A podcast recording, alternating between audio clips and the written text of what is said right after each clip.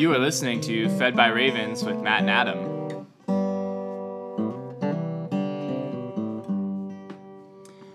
Good morning, Matt. Good morning, Adam. Welcome to day 207 and 208 of walking through the scriptures, engaging the story of God in a uh, kind of a storytelling way.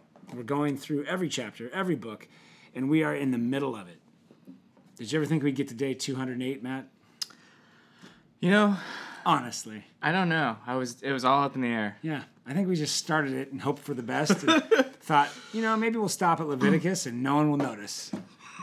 Well, we don't know if anyone's noticed, that, that we've kept going. but we're still going. So, new book day. New book.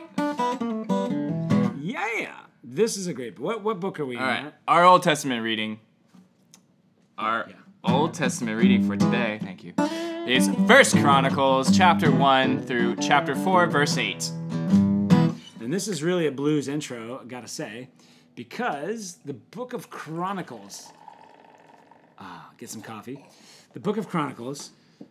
You might say, what's the difference between Chronicles and Kings? Yeah. And there's about a 130 year difference. I'm actually so glad that if you're following along with this reading, Yes. That it did break up Kings and Chronicles. Otherwise, your immediate reaction is, why Go crazy. are we reading this Yes. again? I read through the Bible a couple times, just directly Mm-hmm. Yeah. as a young person and in college and then in seminary. And by the time you get to Chronicles after Kings, you're like, why? You're like, skip! And at this point, you're just trying to say you've read the Bible. Mm-hmm. And you're far enough into it, you're like, let's keep going. And so you skip over all the genealogies and all these Mm-hmm. things. But this time around, since we're sitting around a fictional campfire talking about it, there's some things that I realized that make so much more sense. Mm-hmm. For instance, this book was composed in 430 BC after Jerusalem is restored, after they've Ju- uh, Judah has been taken away and held captive in Babylon. Nebuchadnezzar, they've been called back, they've restored the walls, they've restored the temple, and now the Chronicles are written by a Levite. By Levi. And so he's focusing on two things What's he focusing on? God's promise through the to bless them through the house of David, Mm-hmm. and the role of the temple throughout their history of Cool. all these kings. And so the chronic the chronicler is now coming from a place of experiencing God's wrath, sadness, but with some hope. Mm-hmm. And so it's just helpful to realize Kings was written at the time of the Assyrian siege Yes. in the north. Things are going bad in the north. And so um, it's not, they're not even fully in exile yet, but it's all happening. So as Kings is being written, it's from a northern perspective. And that's why all the good and the bad of David and Solomon and all the sins of the kings are listed because they're sensing, oh man, we are reaping We what are we're sowing. Right at the end here. And so that's just helpful to realize now we're going to look at the history of the kings and the people because we're coming back. The people of God are coming back. It's a remnant has been saved. And so they're going, why have we been saved? What has allowed for this? So we're not focusing on all the bad things. We're focusing on the role of the word of God and seek the Lord and how that has kept even a small remnant, you know, of, uh, of the true Israel. So, So so, that's why I think it starts off with um, genealogy is to remind everybody you're part of something bigger, even though you've been wiped out and almost decimated, Mm-hmm. and God's calling you from all these different places now back. You are part of something bigger. So check out the family that you're a part of. I don't know. That's Yeah, so uh, it's what I it's again it's happening. This is being written 150 years after First and Second Kings were written, correct. And the temple has been rebuilt. Jerusalem has been restored, and they're not seeing this great like messianic reign yet. And there's kind of I think also this people are kind of losing momentum at this point in history. Right. They're kind of going, wait, I thought like we would come back, we would rebuild everything, God would dwell with us, and all the nations of the world are going to come to Jerusalem It is again very and human. worship. Yeah, but why isn't it happening? Very human. Yeah. Like we've done the thing. It's taken years to rebuild. It's taken all sorts of faith and courage and battles, and God's Mm-hmm. showed up again. But yeah, when do we get our unified kingdom that blesses the whole earth? so this Levite is taking all of his sources, all of the prophets, all of um, everything that he has, and he's looking at the promises of God, and he's trying to restore hope that God has still is true to His word, and that one day there will be a, a Messiah that will come, and God will dwell with us. And you have to remember the way history works is, and for all people, usually every generation, you look to the past. The reason we study history Yeah. is to look to the past to ensure our future, mm-hmm. to remember what has worked and what's gone well and who we are, and it's to inspire. And so the chronicler begins. The, the way it's kind of focused too is there's like these circles, mm-hmm. right? So the outermost circle is all humanity. Yes. And that's the thing we'll even talk about in Romans that remember God chose Israel. Well, even at the beginning of Chronicles, everything goes back to Adam. Yes. So we were thinking about this is that every human on earth is a child of God. Yes. Like God has made all these people, yet they have rebelled and gone away from him. And so when he chooses Israel, it's not like I choose you to be saved. I choose you to be my instrument of salvation of the mm-hmm. world. So I'm mm-hmm. choosing you, Israel, to tell all your wayward brothers and sisters that have come from your father Adam Yes. about me and restore what they know deep in their heart that they are created to be eternal. Mm-hmm. And so that's why even Chronicles is kind of beginning with humanity. Then it goes to like the friends and all the relations of Israel because we'll meet like all the Esau's and all the the different people group that are still kind of related to Israel. Yeah, so it goes from Adam to n- really Noah. Then it breaks out through Noah's three sons, and then it zeroes in on of those three sons, Shem. Right. So I got humanity. It's related to Israel's friends, all those out. Then you start getting because you're getting almost to the tribes of Israel. Mm-hmm. Then inner circles, tribes of Israel, but then even more inner, we'll get Judah, Levi, and Benjamin. And then And then the real hot white center of this book is for the post exilic Jerusalem. Mm-hmm. So that is maybe you were went to Assyria, maybe you went to Babylon, doesn't matter. You are the people of God and you don't even know what tribe you're in now. Yeah. You just know you're part of the people of God. You're some kind of Israelite, Jewish, Judah or Israel, doesn't matter. Mm-hmm. Now that's who this book is for. Mm-hmm. You're a believer and a remnant. right. So God has washed away those kind of lines for you because of sin and disobedience, and you failed to be the light to the world. All right. So that's that's what the whole thing's to to establish a uh, a post exile nation as a continuation of ancient Israel into the future. And then what you already did was get us to through. You start reading all the names, and it's another genealogy, which gets us to Israel, the twelve tribes. And then I don't know if you found anything interesting. Or, Well, yeah, that's what I was going to ask you. Is uh, we have like basically, we're going to go nine chapters of genealogy, but right now we're up to chapter four, verse eight. Uh, out of all of that, did anything stand out to you in chapter? We'll just go chapter by chapter. Yes. Chapter one. Any names jump out at you? the names that jump out. I mean, of course, there's Shem and Abraham and Isaac, and but I mm-hmm. think for me, what stuck out was Judah. So Yes. you know, he's not the firstborn son. We've talked about that. How Judah, and he struggles and yeah. and has some issues. Especially, I just I'm thinking of the women that were listed Yeah. Okay. after Judah. So you have Tamar, who is a um, a Canaanite, and then through Tamar you have Perez, and, and but even before that you have I think Rahab. Rahab was um, Rahab's after. oh yeah Rahab's after. She's a Canaanite. Then you're going to follow the line to Ruth, a Moabitess, and then uh, and then you're going to have David be with Bathsheba, who's a Hittite. And so, like, just listing some of those women, you can see the thing that struck out to me is even as we focus in on Judah and the house of David, you can see how all the nations are finding their way in there. Into the line. So, like, Christ's line is muddled with sinners and uh, the disobedient children. It's muddled with children who weren't chosen to be the priests, the nation of priests Yeah. but it's in there because Christ is coming to save all nations. He represents all nations. Yes. It's pretty cool. So I that jumped out to me, the Davidic line through Tamar and uh, all the way down. And I think it goes like Perez, Hezron, Ram, Amminadab, Nahshon, Salmon, Boaz, Obed, Jesse, and then David, the seventh son out Yeah. of eight. Um, so anyway, that jumped out to me. Uh, that He won't give up. God won't give up on Yeah. our families, even though we're kind of a. I mental- think uh, one of the fun little sidelines is with Caleb, who Oh, was one of the uh, 12 spies that went to spy out the land.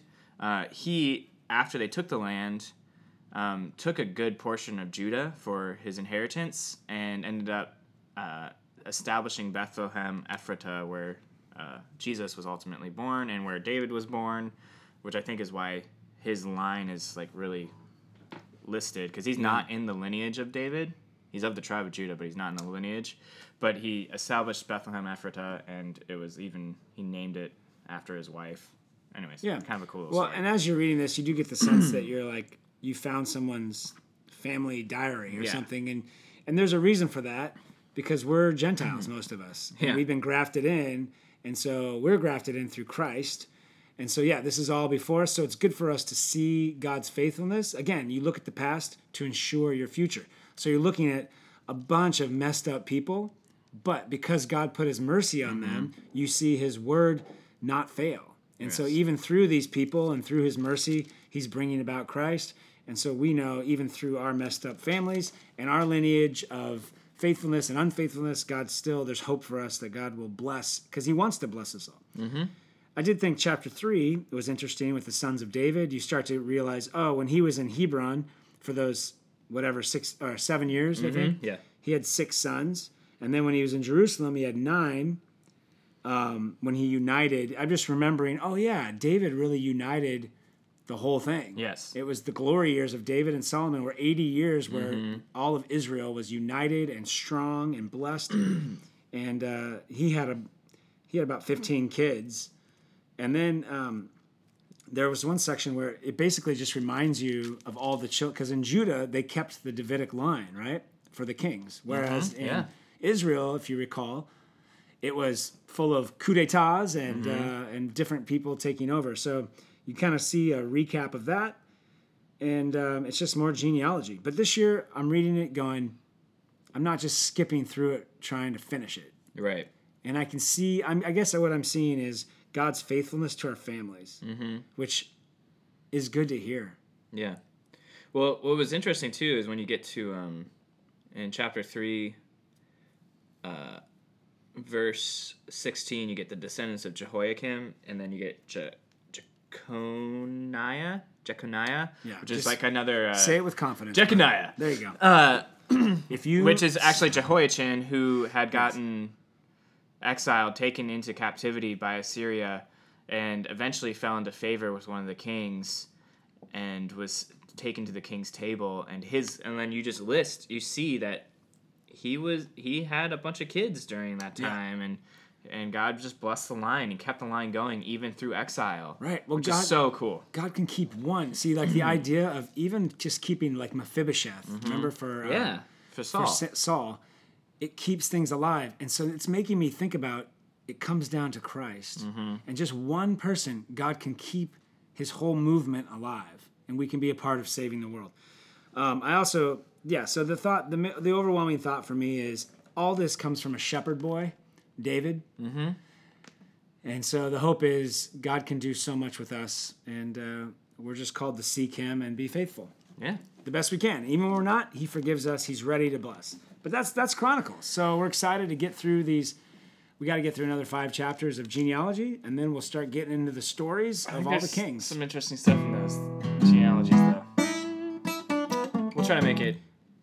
You're you're doing it, you guys. You're getting through Chronicles. All right, let's go to the New Testament. There's so much to say today. Hmm. Where are we? Our New Testament reading for today is Romans chapter 9, verse 22 through chapter 11, verse 10. Again, we are in the dense, deep, beautiful rainforest of Paul's mind. Um, Paul is, I you know, let's just get into it. I, I want to like recap, but if I recap, we'll be here, you know, for two hours. Um, read Romans chapter eight, maybe every day for a month, and then you'll just all you'll come out with it is there's a lot of good stuff, and you'll remember there's a lot of good stuff in that chapter. Um, but in chapter nine, we're in the middle of Paul's dealing with the question now of God's sovereignty, but really Yeah. he's talking to the Jews because the Jews are saying, "What about us? We're the chosen ones." And Paul's having to remind them, "Yeah, chosen to be God's instrument, like prophet to the world. That's what you were chosen for. Right. You weren't chosen to be saved because you're different or better. You're the same. You're all under sin. And then, you know, read chapters one through seven and then eight. Um, but nine here, he's saying, okay, so the objection is if God's will is always going to be done, how can we be held accountable for our actions? Right. So they're saying, well, you're, you're saying, Paul, that God's mercy and his election, we don't have to worry about what we do then. And Paul's answer is, of course, uh, no, you're wrong. You do have to worry about it. Well, and he says, um, we're not accountable. How can we be held? So, how can God hold us accountable? And what Paul does is say, uh, first of all, you're in no position to hold God accountable. So, basically, what, what's happening is people, he's saying, how are you going to ask God to be up to what standard? So, you're saying, God, you can't punish us for sins if we didn't have a choice. And Paul is saying, okay, I'm not going to answer that question because the assumption is you can keep God accountable. Right. And that's why he goes into, is this where he goes into the uh, clay and the, Yes. yeah. Yeah, verse 22. Uh, what if God, desiring to show his wrath and to make known his power, has endured with much patience vessels of wrath prepared for destruction, in order to make known the riches of his glory for vessels of mercy, which he has prepared beforehand for glory? Right. And so here's here's what it boils down to for us in our context.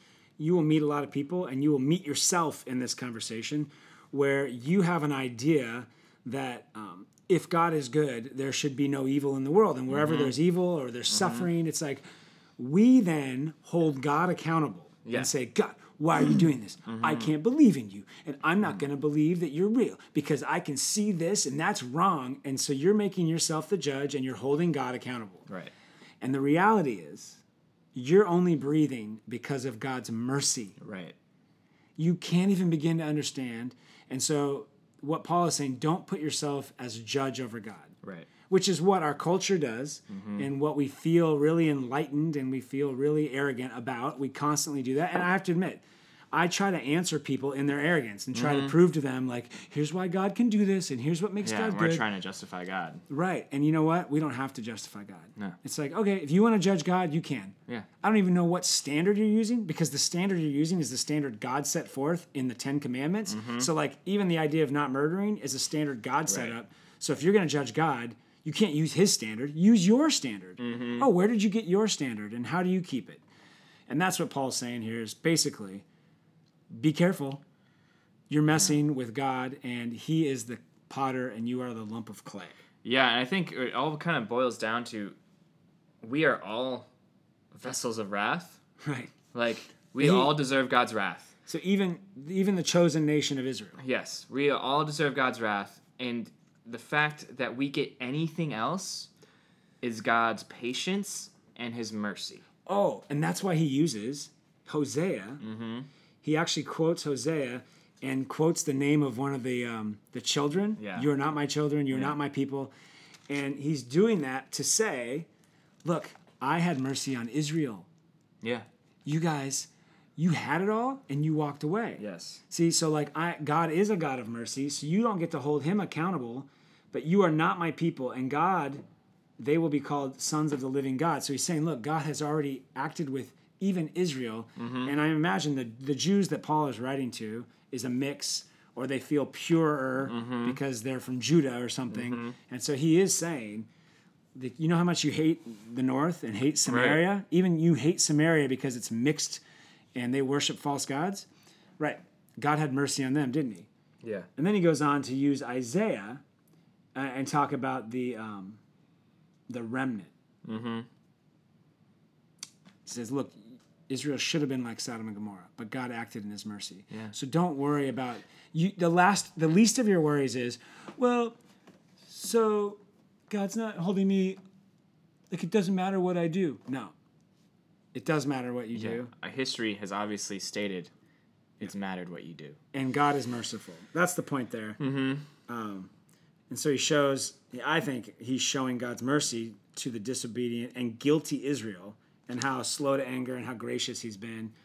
Um, and then Paul is like lamenting his brothers. I mean, that's Well, like then he kind of- ten, right? Well, he breaks down in like 30, uh, real quick in chapter 9. Yes, yeah. the last part of chapter 9 verse 30 he he breaks down the two sides he has gentiles uh, did not pursue righteousness um, uh, who did not pursue righteousness have attained righteousness Right. that is a righteousness that is by faith but israel tried to attain their righteousness through following the law and this is what he's going to set up now. So what we're going to be reading is, yeah, you have to think of it as now Paul is shifting to righteousness by works versus righteousness by faith. faith. And so you're either a children of you're either a child of faith and the promise or you're a child of law and death. And the righteousness that comes by faith has historically been a stumbling block for Israel. Yes. They've preferred to do it on their own in Mm-hmm. their own way. And that's been the stumbling block. And so then Paul is so I think Paul sets up I'm about to fully explain to you in chapter 10 through Mm-hmm. through 11:10 Israel's unbelief, but I want you to know it comes down to righteousness of works versus righteousness of faith. And in the beginning of 10 he's like, "And know my heart. Yeah. I desire and pray to God for them. You guys are my brothers. For I bear witness that they have a zeal for God, but not according to knowledge. For being ignorant of the righteousness of God and seeking to establish their own, they did not submit to God's righteousness. For Christ is the end of the law for righteousness to everyone who believes. So mm-hmm. Paul's going to be hitting this is why you're the same as the Gentiles. We all come in through the righteousness of Christ by faith. So now let's break that down um, you know, he has to begin where it all starts with Moses. So he does the message of salvation is for all. And I think he's saying, like, look, Moses gave you the law um, to live by them. You were supposed to live by the righteousness, uh, but you were never supposed to live by it on your own. You're supposed to live by it by faith. Faith, yes. And you've missed the point. I feel like he's Paul's saying you guys are kind of like spoiled children here. The point is not that we're going to get our inheritance and why are you giving it away to the Gentiles? Right. It's like, no, you're supposed to live with me. Um, so he he quotes Deuteronomy. I thought it was an amazing quote. I feel like I'm ahead of myself. I missed some things, but no, this is all good. No, no. We're so 10 verse 7. Yeah, t- he actually quotes Deuteronomy, and you and you realize the quote from Deuteronomy is to say, essentially, Christ is not unreachable. Right. even in Deuteronomy, he says, it's not too high, it's not too low, the word is in your heart. Mm-hmm. That's Deuteronomy. So Paul quotes it and tries to remind them, like, remember what it said? It says the word is near you, in your mouth and in your heart. And then he mm-hmm. says, that is the word of faith that we proclaimed you. So now he's setting up the argument faith versus works. Mm-hmm. And so um, he's like, you can do it. You can fulfill the law by faith. And that's where we get a famous verse that um, breaks down the components of faith. It says, If you confess with your mouth that Jesus is Lord and believe in your heart that God raised him from the dead, you will be saved. For with the heart one believes and is justified, and with the mouth one confesses and is saved. So there's an inner and outer. So the inner is you're trusting in Christ, you're Right. believing in him, and then you're confessing outwardly, which is what Israel could not do. They couldn't really believe that God would take care of them, and then they stopped confessing altogether and confessed other gods outwardly. And I was just thinking how important it is that we get together in worship and we confess what we believe together. Like that's part of our assurance and um, and the fact that it's strengthening this faith that we are living by. Yeah, and then he uses this all to unite uh, Jew and Greek together, saying, because he's stating, for everyone who calls on the name of the Lord will be saved. And he's like, it's for the whole world. It's no, lo- it's not just for one nation. But it was never for one it was nation. never for one nation. It was always for everyone. It was always even Israel. They could have been a unified nation that welcomed and blessed other nations and Yes. led them to their God because everyone back then would have said, "Your God's so powerful. I, I need to worship it." right. But they missed it by um, disobedience. And so, yeah, all will be saved. And I love it says a verse that I kind of hold in my heart is, "You will not be ashamed. You'll never be ashamed for believing in Christ." Yes. because that's what we feel sometimes like am i a fool for believing this mm-hmm. or but you'll never be ashamed but now he gets into the the nitty gritty right so he's even breaking down further Yes. So he's like, I know the questions you guys have. Well, how will they call on him and who they have not believed? So, like, again, we're trying to figure out God's culpability in our disbelief. Yes. Yeah. We're always trying to shift the blame to someone else. But God, you didn't tell me. Which, now that I'm thinking about it, is exactly what Adam and Eve did. Right. Was they shifted the blame. You gave me this woman. like Adam blamed God for the sin that he did. So Right. we're, that's what we're, just recognize that's where we're always at. So this Paul is like answering the question of our hearts, where we're trying to prove that really it's not our fault that we're sinning or in this state of sin. It's God's fault. And so we're trying to say, God, Yeah. you didn't tell me. Like the, uh, very much like the uh, rich man Yes. in hell in the parable At least tell my brothers. He's like, someone should have told me. At least tell my brothers. And Jesus is like, yeah, if they didn't listen to Moses and Abraham and the prophets. and the prophets, then it doesn't matter. well, in fact, they killed those guys. Yeah. And and so yeah, he asked the questions because then how will they call on him and who they have not believed? And how are they to believe in whom they've never heard? And how are they to hear without someone preaching? And he's answering all the questions to get to this point because it's the point of um, like the Jews will will act like we didn't know. See, the Jews, not just Jews, all people, Yes. we try to we try to hide behind ignorance. Like that's what you're saying. We just didn't know. And Paul says, "Oh, how beautiful are the feet of those who preach good news." And so he's quoting then Isaiah because in Isaiah you have people coming back heralding mm-hmm. that that Babylonian exile is over. Right. And everyone heard that. When the war is over, you get it. Yeah, you hear that and you rejoice. When the tax has been lifted Yeah. or when you're free, everyone rejoices. That guy runs back and says, We won. Mm-hmm. There's parades for the Super Bowl. Like, I know when my team wins, Mm-hmm. no question, no doubt. I know what to do, I know what to feel, I know how to act. Isn't that funny? yeah. But he says, But when Christ comes announcing the end of our exile to death, it's over. We're going to live forever now. Yeah. We You killed him. Yeah. And he's like, It's not that you haven't heard. The voice has gone out, and I've made it all clear. But I ask, Did Israel not understand?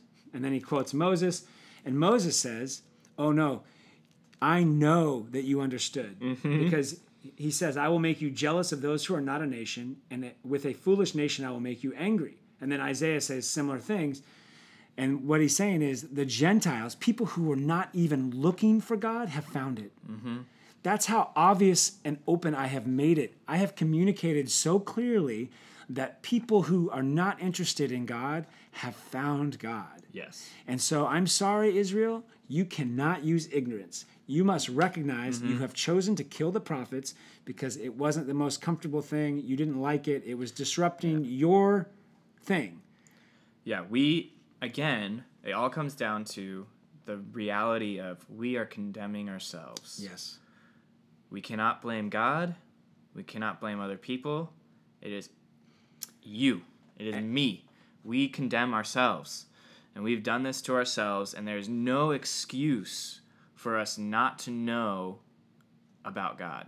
Well- Because even creation proclaims. Because then God. the next spoiled child thing is, well, how does it work? How do we get this faith you're talking about? And mm-hmm. that's where Paul's like, it comes through the word. Yes. I've given you my word. The Holy Spirit uses the word to create faith in people. So when you hear about Jesus right now, if you've never mm-hmm. heard about Jesus, and I say, look, you're dying in your sin and you're setting your own standards arbitrarily, you're the one that is absurd, not God.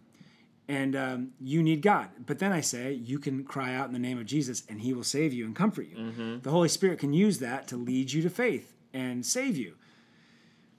So that's what he's saying. It's worked through um, repentance, which by repentance we mean there's contrition, there's some fear, like, oh no, I don't want to set my own rules Right. and die by my own rules. Good. Now you put your faith in Christ and you're absolved. And so now you can be comforted. So it comforts the conscience and delivers from the terror when you see the reality of what you've done apart from God. But then the last question that we're going to cover today is well, it just sounds like God's rejected his people. Right. So he's given it to the Gentiles because he hates the um, the Israelites now. Yeah. And Paul's like, no, No. I'm an Israelite. right? No, I am from Abraham. And then he recalls Elijah. And he's like, look, Elijah thought he was the last one, and there were 7,000. Yes. God has remnants. I'm a remnant. And what you need to know is even those who did not seek me will find me. Mm-hmm. God's mercy is always available. All day, God is holding out his hand. The problem is not ignorance, it is disobedience. So repent Yes. and calm, be comforted, your, your terrorized conscience. God has not rejected his people. No. He has a remnant. Do not be hardened. God is near. Turn to him and trust in his grace. Please, my brothers, Right. you're without excuse. The other people had no hope of being God's people, so yeah, they can live, they can actually kind of live in a little bit of ignorance, even though they're not mm-hmm. ignorant. They're in disobedience, but they never receive the promises. Mm-hmm. They don't have the family line, but you do. Mm-hmm. Come on. So Paul's talking to his brothers, and he's saying God is ready, even if you've been a hardened jerk to God. In Christ, turn right now, and He'll forgive you while while you're still alive. Do it. Anyway, that's uh, that's Romans nine. Into the nitty gritty. Well, Romans 9, 10, and part of 11. We are in the nitty gritty of working out, but working out election, working out foreknowledge of God, working out justification, all these great theological ideas. But overall, Paul is saying God is merciful. Yeah. You, if, as soon as you leave the belief that God is merciful, you're on your own. It's like Adam and Eve. yes. They didn't admit right away, right? So let's go back. They justified because their the sin that entered in was disbelief that God is mm-hmm. merciful. Because now you're under the law. There is no mercy under the law. You get it. So now you're once you realize you're going to get what you deserve, that's when you hide. That's when mm-hmm. you're full of fear. That's when you hurt other people to save yourself. And so we have to protect and maintain the reality at our core of Christianity is God is merciful, always waiting. He's made himself known through word, through deed, through spirit. He has sent mm-hmm. his son. He has come to us. No other God in the history of the world even pretends to have their God come to you, mm-hmm. let alone dwell in you Right. and speak to you clearly. Praise God, from whom all blessings flow. All right. Just leads you into a doxology. Our psalm for today is Psalm 89, verses 14 through 18. Righteousness and justice are the foundation of your throne. Steadfast love and faithfulness go before you. Blessed are the people who know the festal shout, who walk, O Lord, in the light of your face, who exalt in your name all the day, and in your righteousness are exalted. For you are the glory of their strength. By your favor, our horn is exalted. For our shield belongs to the Lord, our King to the Holy One of Israel.